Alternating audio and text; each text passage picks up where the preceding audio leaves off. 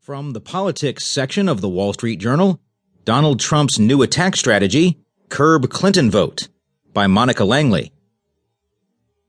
Donald Trump, faced with opposition inside and outside his party, plans to renew the nationalist themes that built his base and amplify his no holds barred attacks against Hillary Clinton to try to depress Democratic voter turnout, his advisers said.